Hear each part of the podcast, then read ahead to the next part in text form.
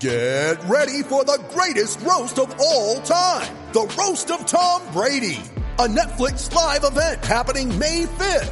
Hosted by Kevin Hart. The seven-time world champion gets his cleats held to the fire by famous friends and frenemies on an unforgettable night where everything is fair game.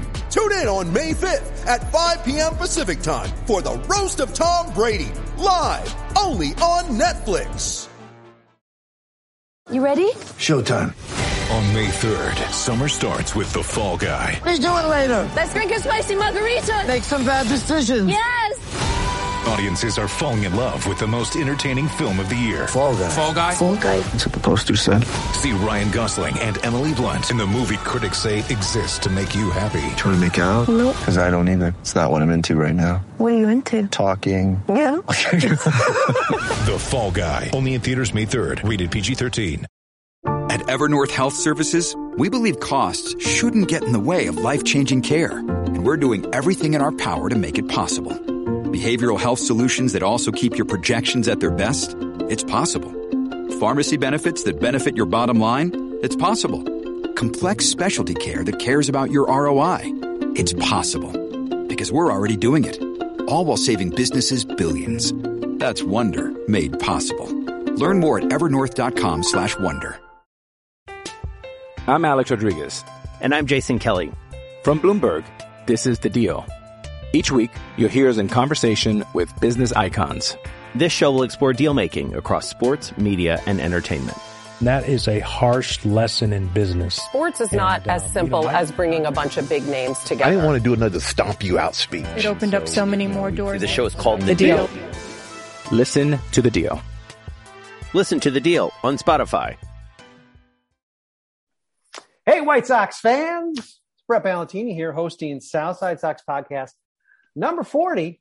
And we've got a treat because it's somewhat of an introductory podcast. We're going to talk White Sox 2021. We're going to get to that. But that's probably second half of the podcast because as much as I introduced or I'm going to introduce Sam Sherman uh, coming up as his coverage begins soon as perhaps the top newcomer we had a year ago with Sports Illustrated because he just came out of the gate gangbusters. I gotta say, probably my early tab for newcomer, maybe even an early MVP here with Southside Sox for us. We're talking to him right here. It's Jeremy Carl. Guys come out of the gate, gangbusters, regular coverage for us, dabbling in the six pack, not too daunted by that weird amalgam of crazy advanced stats. He's taking everything head on. And now he's even taking on a podcast. Jeremy, welcome. Very nice to have you. Thanks, Brad. Appreciate it. I'm excited. So, Jeremy, uh, I don't think you have been you you haven't led me on quite the chase I had, say, with uh, Colleen Sullivan. I think I was after for like a couple years before she decided to finally come on, and now you know she's going bonkers with all her stuff. Uh, but we were in touch a while back, and, and when you when you did respond to me, pretty quickly signed up with us. So let's talk a little bit of maybe about uh, what got you maybe into the Sox in the first place, and a little bit of your background as a fan. Yeah, I mean, I was just kind of grew up a Sox fan. My dad was a Sox fan um, his whole life, and so that's you know we went to Sox games as a kid or when I was a kid, and that's just kind of how I I got into it. I mean, I, I I remember like you know we'd go to four or five games every year. And like when they had like Sundays was like the kids day or whatever, like dollar tickets or whatever, we'd always go to those. And it felt like Buehrle always pitched on those days. and I'd be like, man, I want to see like Freddie Garcia or so, you know, I don't want to see Mark Buehrle for like the fifth time this year. But now, of course, I'm like, man, I, I'd rather see Buehrle than, you know, almost anyone on this staff. So, yeah. So, uh, for, uh, first favorite player, about, about when was maybe your first game? It was like my, God, like seventh birthday. It was on my birthday, like seven, sixth or seventh birthday. Uh, they played the Rays. They won 10 to one. Sat in like the left field, uh, bleachers. And I was like, know, I never telling my like best friend, I was like, I'm going to catch a home run ball. And it just, you know, of course it doesn't, it never happen, you know, and I was just like, I was so disappointed. I really thought I was going to catch one, but, but no, yeah, it's like seventh birthday. And then from there on, we went to a lot more. And yeah, I mean, I grew up with like Buehrle and, um, Konerko. Those were my, my two favorites. The two I grew like in AJ, AJ Pierzynski. Those, those three were the ones I like really grew attached to growing up.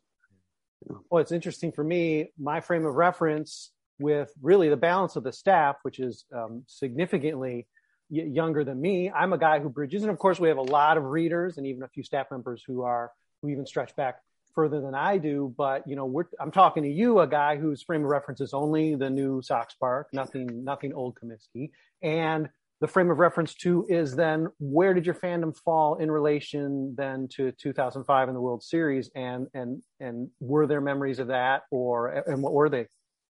Yeah, uh, definitely. I was a huge fan by 2005. I mean, I was a fan, you know, as soon as I knew what baseball was. I was a big White Sox fan, and I mean, I mean, I remember in school it would be like I was the only White Sox fan. Me and this like one other girl in my elementary school were the only White Sox fans. Then like 2005 came around, and all of a sudden everyone was a White Sox fan, you know? And I'm just like, and it just, it, it pissed me off as like an elementary school kid. Cause I was just like, man, you guys, you guys aren't White Sox fans. I'm like, you've been making fun of me for all these years and now you're White Sox fans, you know? And it just like, it drove me crazy because then they won the World Series and it was just like this great moment for me. But then it's like, everyone's like, oh yeah, this is, you know, yeah, this is that's like a- awesome. that's like an offshoot of, of the folks who are like, man, I don't know if I want the team to be that good because, geez, I can't just sit wherever I want, or Yeah. you know, it's too crowded. What a hassle. Um, and then you also had a uh, a, a bit of a at least a, a brief moment of uh, clarity growing up as a fan because there was a time where I don't know there was some peer pressuring you into maybe being a Cubs fan, so you, you sort of had a, a moment to decide whether you were going to stay true to the White Sox. And it does seem like you uh, you came through uh, on the right side of that. Yeah, definitely. It's like first grade for like I was just getting picked on so much, and I just went home. I told my dad just like I, I remember so vividly. One of my most vivid like childhood memories. It's like, Dad, I think I'm I think I'm gonna be a Cubs fan now, you know. And he still tells this story. He's just like Jeremy, you know, like I don't think you should do that. You know, he's just like if you want to be like go ahead, but you should like sleep on it, and you know, like I don't think you'll like that. And he's like, and then I woke up the next morning and I'm like, Dad, I'm not to be a Cubs fan. I'm just to hate the Cubs. I don't, I don't like the Cubs. I, I like the White Sox. So, Jeremy, your dad, Miss, Mr. Mr. Carl, you are my hero. Well done. The Perfect response. Because really, what is the response? Even no matter how young you are, I know you know, you're young and all that, but yeah. the response is, are you sure you want to do this? I mean, Yeah. this is not the right move. And he can't say that to you, but he can say, really, seriously, you want to do this. You want to be that. Very wise. Very wise. Um, Yes. now you, how much of the, the, the love of the White Sox and baseball in general then ended up informing sort of the things you ended up doing, uh, perhaps in high school and certainly uh, in, in college and perhaps even professionally doing some sports writing work because that is some of your background Mhm. as well. Is there a direct link there, or is it just sort of coincidental that hey, I like sports and, and this is something I want to do? No, it was, yeah, that's 100%. I mean, growing up, like my main team was the Bulls. We, my family had season tickets to the Bulls. Um, so I went to like 20 games every year, you know, um, and so that was like my team, but I love the White Sox. You know, they were, they were right there and I have other teams that I like too, but now the White Sox are like my number one team. And yeah, 100%. I mean, when I was little, I wanted to be like the next Allen Iverson. You know, I was like the shortest kid on my team, but I was like, you know, I can be in the NBA one day.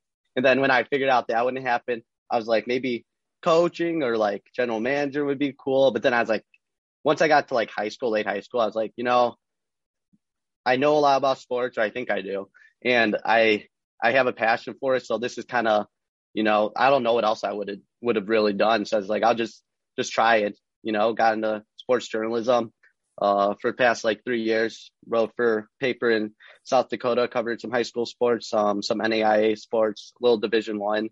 And, you know, that that was a blast. You know, so yeah, that that definitely correlated directly to it.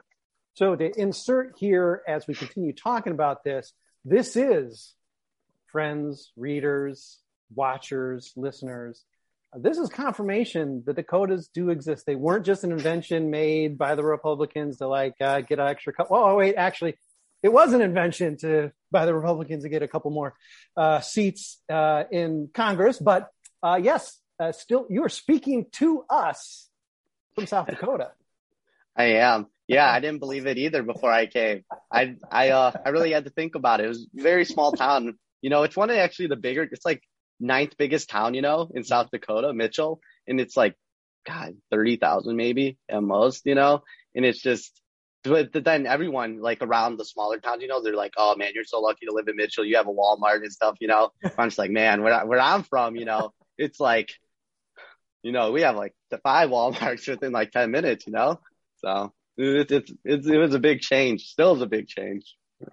Now, you know, I'm not going to try to make you envious, but uh, certainly when I got into sports writing, what I first covered was the the NBA, and and got to sit down with Allen Iverson, a lot of other Pat Croce was I was for some reason took a liking to me, so we had a lot of lot of discussions. Of course, he's quite a trip and and a, and a huge huge Iverson guy, but unfortunately, only began covering um, AJ uh, or, or, AM after Michael. So uh, you know, in one way, it made it really easy to get like courtside press seats because I'm yeah. guessing in my position I was going to be way, way, way up in the rafters uh, if it was during that time. But uh, I guess it made for a bigger thrill because you were there right on the court. Now you were watching Dalibor Bagaric and uh, Cornell David, but you know you got to see the good guys on the other team. So yeah, um, those were rough years. Oh my god, it was sort of nice to be able to transition from fan because obviously I grew up, you know, just mm-hmm. like you, you know, uh, Sox were probably always the first, but Bulls really were right there. Geez, uh, Artis and Reggie Theus, those are my guys, and and uh, Chicago Stadium, and uh, mm-hmm. it made it easier. You didn't have to be tempted to cheer for press row when yeah. it was Fred Hoiberg and briefly Brent Barry. Uh, yeah, it was. Uh, yeah, but it was hey, got me here, which I'm not really sure, Jeremy, is that a good thing or a bad thing? But yeah. here we're talking, and for now, it's definitely a good thing. Um, so a definite connection makes sense. Um, and any hesitation in uh, deciding to want to sort of branch out and actually maybe covering the White Sox, you know, in as much as it is with us and Southside Sox, because you certainly have jumped in with both feet, uh, or is it something that just you figured maybe all along might be a lot of fun to do? Yeah, I mean, I've I've read this site for for I mean, since you've taken over, especially, um, I, I've been reading it. I like the stuff you guys do, and um, or that we do now, and I think you know it it was some it was an opportunity I felt that you know a little different than when I did uh, previously for the past couple years, but one that you know I, I blogged a little in college um, while I was also freelancing in college, and so I kind of wanted to get back into that realm just to see kind of you know see it through again And I like blogging. I like uh, kind of the the online presence more. So yeah, it was an easy decision, especially you know I I mean watch all the games and stuff, so it's, it's that makes it a lot easier too. Might as well write about what you're watching, I suppose. Yeah, that's true. I mean, for some, and I might include myself in that. I'm not sure that I'm necessarily um, um, tuned into every inning unless I'm assigned, or maybe unless I'm running a White Sox site. So, you know, uh, you know, for some of us, it might actually be an adjustment. Um, you know, for others, it's like, yeah, I'm watching the games anyway. And it doesn't mean you're supposed to like take on, as you have, like doubleheader or two six packs or whatever. I mean, you know, uh, God bless the energy and you're kicking ass for us. And I really, really do appreciate it. Uh, but yeah, I mean, it, it's nice if it's sort of like, well, yeah, okay, I'm watching the game. Um, and you know, there's certainly that sweet spot. Like, let's say the Bulls championship runs. Like, yeah, I'm watching every minute. Yeah, how much harder would it be just you know to keep the notebook going while I'm, I'm watching this awesomeness? Um, and you know, hopefully that's what we got. You know, with the White Sox now, and we're going to get to the White Sox now. Uh, the 500 White Sox here early in the season, right after we take a quick break. We're going to be right back. And again, if you're watching, it's just a real brief pause. Shut those eyes for just a second. We'll be back before you know it. I'm Alex Rodriguez. And I'm Jason Kelly. From Bloomberg, this is The Deal. Each week, you'll hear us in conversation with business icons. This show will explore deal making across sports, media, and entertainment. That is a harsh lesson in business. Sports is and, not uh, as simple you know, as bringing a bunch of big names together. I didn't want to do another stomp you out speech. It opened so, up so many more doors. The show is called The, the deal. deal. Listen to the deal. Listen to the deal on Spotify. With threats to our nation waiting around every corner, adaptability is more important than ever. When conditions change without notice, quick strategic thinking is crucial. And with obstacles consistently impending, determination is essential in overcoming them. It's this willingness, decisiveness, and resilience that sets Marines apart. With our fighting spirit, we don't just fight battles, we win them. Marines are the constant our nation counts on to fight the unknown. And through adaptable problem solving, we do just that. Learn more at marines.com. Hey, White Sox fans, we are back. I'm Brett Ballantini. It's Southside Sox Podcast number 40. And with me, terrific, terrific newcomer for us at Southside Sox. It's Jeremy Carl. First half, we discussed maybe a little bit of what got him to Southside Sox and his White Sox fandom. And now we're going to drill deep because Jeremy has been immersed in inning to inning as much as probably anybody has been on our site in terms of his coverage so far. So I might even be just deferring to him as the expert because I'm just I'm just drive by and with this team right now. But nine and nine, um, but it's a deceptive nine and nine, and I think there's uh, no doubt. Looking at the numbers below the nine and nine, this is a much stronger team uh, than they're indicating. The the simple rating system on Baseball Reference, which I think basically is just jazz up run differential. They're second in the American League behind Boston. They're fourth in the majors. Their run differential would um, indicate that this is a much stronger team than the record indicates. That can be cut a couple ways. It could be cut if Tony La Russa continues to goof around or bad luck continues to be visited on this team, that maybe it's just not their year. But I think it would indicate that this team is on the verge, maybe at any time, might still be a couple weeks from now, uh, of a pretty big breakout. Uh, your sense of the club, maybe as it stands right now here, a couple weeks or so into the season. Yeah, I think you hit a lot of the major points, the run differential, kind of the the underlying numbers. And I mean, you look at Eloy Jimenez, obviously they knew going into the season he was hurt, but I mean that that didn't happen like a month before the season. It happened like right right there. It's a big adjustment. And then you talk about like, okay, maybe Adam Engel can can get some of those hit bats, and then he's out, you know, and then it's like Tim Anderson's out, and it's like, all right, as much as I love, you know, Leury, not as much this year. Nick Madrigal, it's like you don't want them batting leadoff anymore, really. And so, I mean, they've had so many injuries, and you know, Lance Lynn now hopefully he doesn't miss too much time. And you know, I, I think, like you said, they're the games they're losing, they're they're close. They're they're right there. Should they have a couple more wins? Probably, but at the same time, it's like these are probably wins that you're gonna get later in the season when you know Jose Abreu's finally hitting your bullpen. It's starting to turn around here when they're able to allow a few, uh, fewer runs and stuff like that. Those are probably wins you're gonna squeak out in the in the future. Yeah, and I mean it's a different topic, and as critical as I've been of the offseason, the fact that there wasn't any extra depth layered into this team, uh, I'm not going to be meatheaded enough to be up in arms about the fact that both Eloy and Adam Engel go down, you know, in the space of I don't know what it was a week. It seemed like it was a blink of an eye, uh, and say, well, yes, uh, you should be able to shift on a dime. Now, granted, there there may have been a case to be made for still a stronger sub. I mean, the AAA situation is a little rough. Um, and I know part of that's because players have graduated into the majors. Um, but even I'm not going to get up in arms about the fact that, well, geez, why do we have Billy Hamilton, you know, starting? Of course, you could always make a case that says, geez, this offseason could have been better. And I, those are probably two different topics. So you bring up a good point in that given the hits this team has taken, really two starters out for pretty much all year. Um, with Timmy playing a little bit here this season. And Engel, obviously, a key piece, a guy who probably was going to start more games than didn't, subbing for guys. Um, those are big hits. And uh, the fact that the team still has an offense to speak of, as much as we want to criticize it, you know, it, it says something. And when you flip to the pitching, as much as people have, you know, been concerned rightfully, again, it's where the depth strikes, given that maybe they went into the season with three legitimate starters. Um, that's had to look certainly rotation wise, it's odd that the rotation might bring us a little um, less indigestion in the bullpen at the moment. But uh, pitching wise, uh, the, the, the, team is maybe a little bit better than we would have thought. Yeah, I think so. I, I, I think there's also a little worry there as well. Um, I mean, Rodon's pitched obviously amazing. He had the no hitter, obviously, but you know, I don't know what his exact pitch counts were, but they, they've been up there the last two starts, and one of them was five innings, and that's pretty high leverage innings to, to get over like 100 pitches or whatever he was.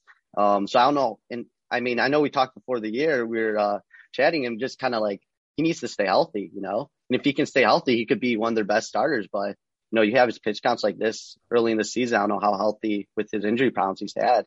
But yeah, I mean, the starting pitching, other than Giolito starting, I think has been pretty, pretty solid for them. I mean, Cease gets 15 outs, but, you know, those 15 outs are, they give them a chance to win at least. At least they're in the games for for the most part. Yeah, it's interesting. A little debate on the site, I think, during some of this idle time, you know, here because we've we've been off a couple days now, and and and discussing what the strength of your six, seven, eight, or let's even say five, six, seven, eight should be in your rotation. And you know, I know every rotation out there, but I don't know, maybe the Dodgers, um, you know, has weaknesses, has holes, has sometimes yeah. even the ace out, you know, injury issues. So I know there's nothing perfect out there. Uh, but I don't think it was a lot to ask the White Sox to at least get one other competent veteran mm-hmm. arm, even the equivalent, let's say, of a, a Rodon, who you know by no yeah. means was proven, but just to roll the dice to say, hey, maybe Rodon's going to give you half a year, and then this other guy's going to give you half a year. It doesn't have to be Ervin Santana. There's there there are other guys. There probably still are other guys out there that could be filling a role in Schaumburg where it's like, okay, when they need the spot start, it doesn't have to be Kopech for three innings. Yeah, yeah, I think that's the problem. Yeah. Yeah, it's, it's that uh, Kopech is you shouldn't have to be relying on him uh, at at this point, and like he's he's so dominant right now. But it's like, do you?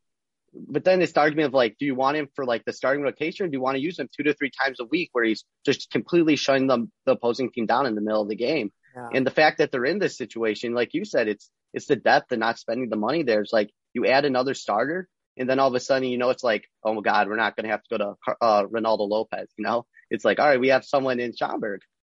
Yeah, I mean, even I mean, I don't want to, you know, idealize Clayton Richard, but they had Clayton Richard in Schaumburg last year. And I mean, Clayton Richard, okay, he's going to throw you some ground balls. You're not going to give anything too spectacular. But he's a guy who knows what he's doing. Uh, throwing that, handing the ball to Jonathan Stiever, which they were probably on the verge of doing here just this past week.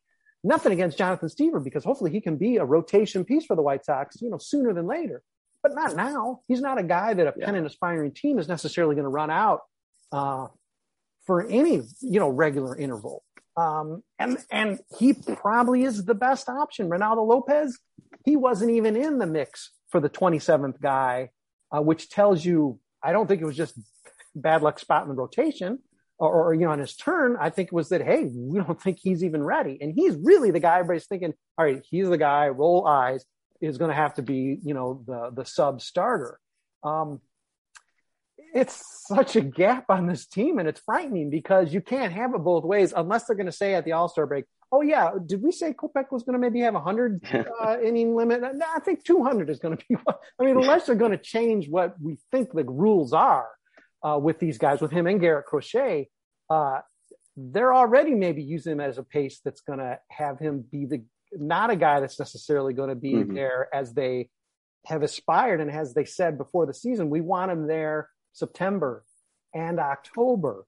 I'm, if you run them out for 75 innings before the All Star break, I'm not sure you're going to be able to do that. And I don't have the math in front of me to know if that's the pace. Yeah. Maybe the pace is legit, but they got to find something somewhere, and I don't think they have it. So it's going to be curious to see what they do because, uh, you know, even Bernardo Flores Jr. is gone who probably yeah. was like their eight. yeah, it's a rough spot. If if Lynn is like if Lynn's injury was worse, we'd be we'd be scratching our heads. What are we doing? I mean, it's not even like Garrett Crochet is pitching super well out of the bullpen. He looks like he needs some minor league, um, minor league uh, uh, innings right now. Yeah. Uh, just because his velocity's down a little. How does he work with that? And I mean, not, nothing against him. I mean, how many players go from you know Tennessee making however, like five starts, whatever in his career to pitching in a playoff game and supposed to be the anchor of that, that bullpen day in game three. So, I mean, it's nothing against him. He'll get there, but you know, it's like, like we keep saying, the, it's a bad situation they put themselves in. They're one bad entry away from, you know, being really screwed right here. Yeah. Um, you know, not to be, I mean, I, I think I started this out by saying the rotation was a positive. Yeah. but, you know, unfortunately, right now the, the, the rotation does appear to be a pretty good, po- mm-hmm. uh, a pretty strong positive, and I think it was maybe by WAR measure, I don't ERA measures, some measure prior to the Giolito start. I think you know early on, small sample size yeah. uh, was the best in the league.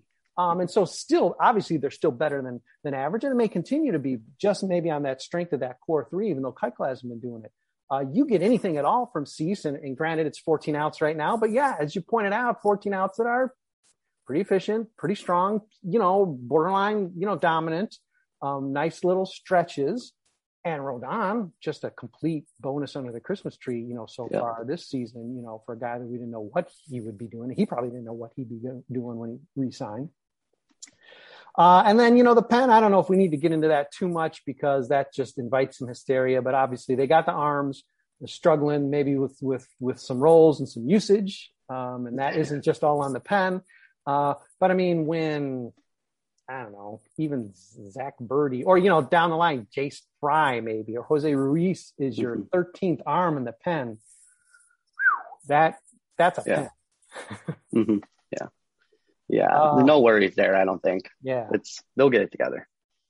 What what about uh, on the team, uh, Jeremy? Who, who, stands out? Not necessarily. It could be a surprise, or it could be the guy you're expecting to be uh, um, really impressive. Um, you know, who's your biggest positive maybe on this on this team right now in, in the early going?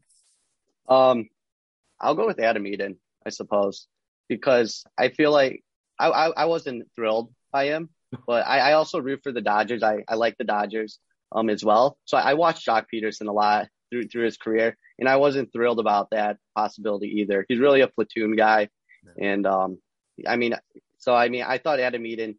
It was a quick signing. It was more maybe they might have bid against themselves a little, but I didn't think it was terrible at the time. I wasn't thrilled by it. Um, but I, I mean, I think he's played really well. I mean, given you know he was supposed to be a platoon guy with Adam Engel, and now he's starting every game, hitting in the number two hole basically every game. Um, you know, he's a slow starter historically, and not, right now he's just come out of the gate and having, you know, if these numbers, obviously it's really early and you have 140 more games left, but right now it's putting up like a career career season for him.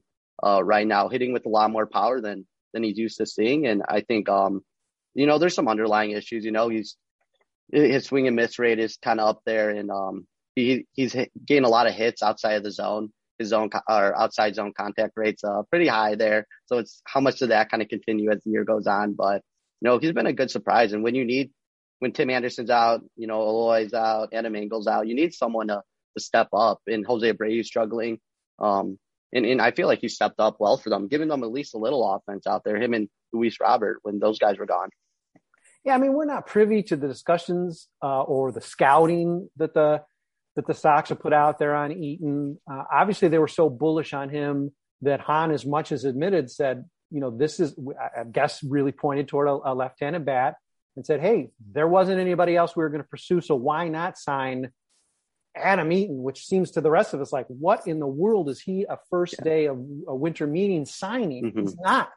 But if he's your guy, and even if it's okay, a little overpay, fine. What's a couple million dollars? Fine. I mean, if that really was your guy, that that seems like a head scratcher. But if that's your guy, maybe based on what you thought he could bring, laughable or not, you know, leadership wise, I mean, clearly this is the best case scenario with yep. Adam Eaton right now. And and and there's no reason why it can't extend for 140 more games. Sure, he's probably going to crash into the wall and sit for a couple weeks or something. I'm sure he's going to have some slump action. But if this can project anywhere near what he's doing uh, for the for the rest of the season, uh, oh my God, I don't think there's much to complain about. Now, I think the folks out there who are clucking and saying, well, you know, what do you got to say about the Adam Eaton sign? Now, well, okay, yeah.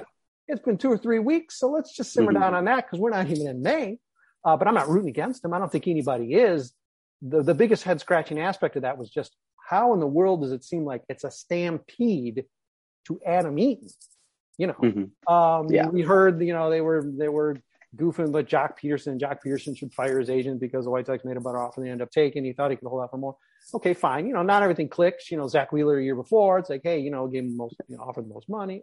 Fine. You know, I know some things are always going to fall through, and it wasn't exactly the strongest free agent class out there, and apparently not a real mm-hmm. strong trade class either. Doesn't seem like trades get made much anymore. Um, but that was definitely the peculiar aspect of that. And I'm, I'm sure you'd agree, where it's like, okay, wait, hold on. Yeah. This is your like early December sign. I mean, you go from Yasmani Grandal freaking everybody out, making everybody's head spin, to now a year later, when you're really going for it, it's Adam Eaton. And you got Yeah, it was a day after the the Lance Lynn trade too. So it's just like, all right, we, we made like this win now move, you know. It's like we're gonna do this, and then it's like Adam Eaton, and, he, and even me, who's like pretty happy with how he's playing and like really excited. And even then, I was like, really? Like this yeah. is where we're going now? It's like, uh, hey, Adam, just between you and me, we're just going to yeah. hold this for a week because we just want to yeah. like burn all the goodwill on this Lance Lynn thing. And then we'll sort of sneak in and let's not make it a first day announcement. That all right. Well, flip side, you know, we've touched on maybe some negatives too, but is there a guy who stands out who's sort of you know again early going that's maybe disappointed you uh, the most or, or maybe uh, defied your expectations the most? Um, for me, it's probably Aaron Bummer, just because his FIP is up there, his WHIP is the worst in the bullpen right now, and the the underlying numbers. If you look at like his baseball savant page, there's nothing really that stands out. Like, oh my god, like his sinker needs to like get better, like at this or that. You know, it's just kind of they're just kind of getting hit, and he's allowing a lot of base runners, a lot of walks. Uh, I five of the seven games he's pitched in, the first guy has gotten on.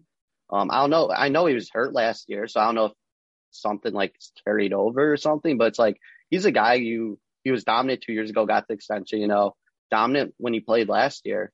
So he's a guy who's supposed to be to anchor your bullpen, go you know seven, eight, or eighth inning alone. You know, to get the Hendriks. And right now it's like you can't. I don't know if you can really really trust him out there. You know, I guess like Jose Abreu might be a bigger concern because he plays every day, but you know, I just maybe it's naive, but I, I feel like he'll turn it around. I feel like this is like every year, even last year, I was like, all right, Jose, you're kind of you're not hitting with guys in runners position. Then he wins the MVP. He just turns it on. So I'm, I'm not too concerned with Jose Abreu, as naive or foolish as that may be. Well, it helps too to know that unlike a bullpen, which is just so interestingly constructed, and one yeah. piece triggers all these other problems because everybody's got to step up. If your if your closer gets hurt, for example, the White Sox have 800 first baseman DHs, and so you would think that if a, Abreu really couldn't snap out of it, or, or or hurt himself in a way, maybe couldn't play the field. Well, then okay, then you got Andrew Vaughn. Apparently, Yermin Mercedes is a first yeah. somehow in some universe. Um, so I, I, could see why, you know, naive or not. I mean, it's like, okay, that's, you know, sort of a, and we can't expect necessarily, um, more than an RBI a game or an RBI a game from uh, Jose Abreu, again this season. Aaron Bummer's a guy people are talking about. He was going to, you know, he he's he's your closer if they don't sign Liam Hendriks. And I was probably a guy who thought maybe it'd be a committee thing. I'm not a big closer mm-hmm. guy in the first place, but I mean, certainly he'd be getting those some uh, more than his share of ninth inning opportunities. And now you think, oh my God, now as much as we could criticize adding to a strength by uh, breaking the bank for Liam Hendriks, well, geez, at this point, it's like thank God because uh, you know Jace Fry isn't back. Bummer is it does seem a little bit lost, and you know hopefully it's just shaking some rust off. Basically, mm-hmm. didn't pitch yeah. all last year, and it's probably still adjusting to whatever, getting back into it with the with the nerve issue. But yeah, I mean, uh, you don't want him to become your Jace Fry, and then you're dependent on I don't know Crochet to figure it out, or or, yeah. or no big lefty. Again, whether you're a big lefty righty guy or not, you want somebody uh, mm-hmm. who throws from the left side. You know, somebody in the bullpen. Yeah. so yeah, I mean that's an interesting pick, and probably an easy one to overlook. But he's a guy, and in, in a way, maybe it's gotten a pass because it's been you know sexier to talk about. You know, how's Hendriks being used, or uh, yeah um, you know, where's our Jimmy Cordero who, who's going to throw, you know, every game or whatever. And he's maybe gotten a little bit of a pass because there've been other things to, to flag and worry about. And admittedly, his role is smaller even when he's on. But uh, yeah, that's a piece that if it if it can't fit in the bullpen, that triggers a lot of other problems. And again, with a minor league pen, with with, with the ready prospects sort of non-existent. I don't know that there's a guy there's a guy in Charlotte who's going to be like, Okay, defensive catcher. Okay, maybe you bring mm-hmm. Seby Zavala up, and he's a guy who's gonna he's gonna be a great defensive catcher for you, and won't hit and you don't expect him to. Uh, I can't think of somebody necessarily in the rotation who's just like, okay, we don't have to worry. Um, I guess there are pen arms. I'm not sure from the left side. Kodi Medeiros was very impressive this yeah. spring, and I thought uh, he deserved a really strong look for that 13th spot. So maybe if uh, you know Fry's not back as quick as we want, we got a lefty we can we can bring up and maybe not lose a lot there. But you know, position players, I, you know, I don't know how much is there just to go, all right, plug it, which is evidenced by the fact we have Billy Hamilton in the mix. And you know, some of these guys that we just are like, oh, yeah, he's available. Let's, yeah. Hey, Billy, yeah. you want to, you know, you want to play Cleveland got Cleveland who can't hit their way out of a paper bag. Cleveland got rid of yeah. me, but yeah. yeah. Yeah. It's even worse that I was like, you know, Billy Hamilton looks good in these first couple games, you know, we're, like we're, we're hurting without Billy Hamilton. yeah. Yeah, you know, I mean, uh, the nature of podcasts and being a fan is to maybe uh, you know skew a little negative, but the truth is, listen, this is a 500 team, a tough stretch. Um, got the toughest, the traditionally toughest uh, road trip out of the way right off the bat, and didn't have to make the long trip. Yeah. Uh, any kind of a you know, red eye situation from like New York or Cleveland, but instead they're going from Arizona to get on that trip. I think it's a big break for the White Sox, even though they played that strange breakneck uh, eight days in a row to start the season, which didn't give the rotation any sort of break. Um, and teams that are been playing tough. I mean, Seattle's been playing good. Yeah. I mean, we caught them. They just beat uh two took two from uh, the Dodgers. Yeah, I mean so, they're I mean, they're killing it. You know, the Angels, I think, better than anybody would have expected to come out of the game. It's not because the White Sox have been terrible. It's because these teams are probably stronger than than anybody expected. And the fact that, let's say Seattle can play close to 500, that's way better than anybody would have thought. Uh, of course, we dodged Oakland, and we're going to get them later. Hopefully, that might be good timing because they're uh, they're playing some ball. So I mean, there's things yeah. that that you know this nine and nine is deceptive. Um, there's a lot of good things to to point out on this team. And how do you see uh, maybe the end of this month uh, where you see this team? At what point do you see this team breaking above 500? Because they've been playing with it all year. God, I, I hope I hope this weekend. but, yeah, I mean, but I mean, I, I every time they get here, I, I back to 500. I, I think they're gonna, you know, do it because they, you know, sweep the doubleheader against uh, the Red Sox, and you're like, all right, this is gonna, you know, they're gonna carry that momentum. And then Giolito just gets drilled with all his his changeups in the the morning game. So I mean, I don't know. I think they might be hovering around, but the good thing is, I mean, I'm not too worried about how long they hover around. If it's like, all right, if we're like halfway through the year and they're like 41 and 40, then yeah. But like, I'm not too worried. That worried because I mean, everyone's hovering around. Other than the Dodgers, who are like 14 and four, who who else has really separated themselves uh, from the pack, especially in the American League? Maybe you know I know Oakland's won 11 straight. Maybe the Red Sox, you know, they've been playing well, but you know, especially in our division, like the Royals, no one's concerned about the Royals. They're great, great start for them, but they're gonna they're gonna cool off. You know, and the good thing is the the Twins just keep losing. Absolutely, they came back from the COVID pause, and you know they got shut out in their doubleheader, both doubleheader games. They terribly blew the game on uh, on Wednesday. So I mean, your biggest competitor and really the only competitor in my eyes in the division is however many games below you right now and yeah. not playing good baseball at all. So I think that's good. Yeah, people want to look at that as empty, like, oh my God, we should be distancing ourselves. And yeah. no, here's the thing: if that's the team you got to compete with, and again, if obviously the White Sox are 500 and the Twins are under, well, then there's some other team, like right now it's the Royals, who are going to say, oh, hey, look, the division, it's just been given to us. Uh, but that's really all I'm concerned about. I mean, it's a little silly to say, hey, okay, we're in third, you know, second place, whatever, and, and they're in last, and okay, we're two games ahead of them. That's a little silly because, yeah, you gotta, you're gonna have to win this division in the playoffs. I don't see mm-hmm. many 90 win teams in this division. Uh, but yeah, I want to distance ourselves from that team. You're still gonna have to beat them head to head, but any distance we can get there, I'm not going to get too uptight about whether it's five games or two games. I just all we got to be is one game ahead of them at the end. Yep. So uh, yeah, I mean, I, am not real concerned about like, oh, these awesome opportunities. What they're going to find? They're going to dig up a closer. You know, they're going to yeah. dig up. I don't know what's up with Nelson Cruz. You know, he I think got pinch hit for late in, in some game. I don't know if he's hurt or they just found some defensive thing or something. But you know, uh, they, they, they Byron Buxton and and and Andrelton Simmons. I mean, are guys I think pegged on the short list of, of most likely to miss significant time this year. Uh, that's mm-hmm. nothing to, to to shake a stick at. So uh, the fact that even Josh, Josh Donaldson, even Josh Donaldson, he's going to make it rain. Jeremy, he's going to make it rain. Yeah, he's still going to make it rain. Uh, yeah, I'm not too concerned about that. I mean, look at look at yeah, I mean, look at the league. Boston with Boston's pitching. Boston, please. Yeah. You know, I mean, again, we can't break our arms, pat ourselves on the back. Nine and nine. You know, there've been winnable games that have been lost, and if you don't get healthy against Texas at home this weekend. Yeah. Yes, this does. You you you picked it or you hit it. It's got to be now. This is where we get at least mm-hmm. a couple games over and hopefully don't dip back down. You got to get healthy off of somebody, just like it was after that first lousy uh, one and three start. Okay, you got to go to Seattle and get healthy. They did. Uh, you mm-hmm. got to get healthy this weekend, even if it's against revenge game Dane Dunning to, to lead it off uh, you got to fatten up a little bit against Texas because everybody's got to fatten up against Texas. And the White Sox yep. do that. So, you know, tough to say it's a crucial series uh, toward the end of April. But uh, yeah, you do start have to, you have to start stringing some wins and you got to start putting uh, more distance between you and the Twins.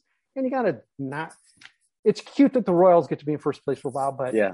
Let's not let them get froggy and chippy about anything yeah. because they I think the psychology of it too, just to get over 500. Could help the team. Just, to, I mean, how many times did they got to 500 and then and lost, you know, or lost two games and they had to climb back. I think just the psychology of just like, okay, we have a winning record finally. So now we can, you know, kind of relax a little and we'll, we'll start winning here. I, I think that kind of plays a factor too, possibly. Yeah. And you get some of these circumstances, especially, well, right from the start of the season where it's like just bad breaks, like or the White Sox were mm-hmm. sort of like a bad luck team. You don't want that to set in. And I know some of that's nonsense, but at the same time, hey, I'd much rather be a fan of the team that's like, we're going to come back and win.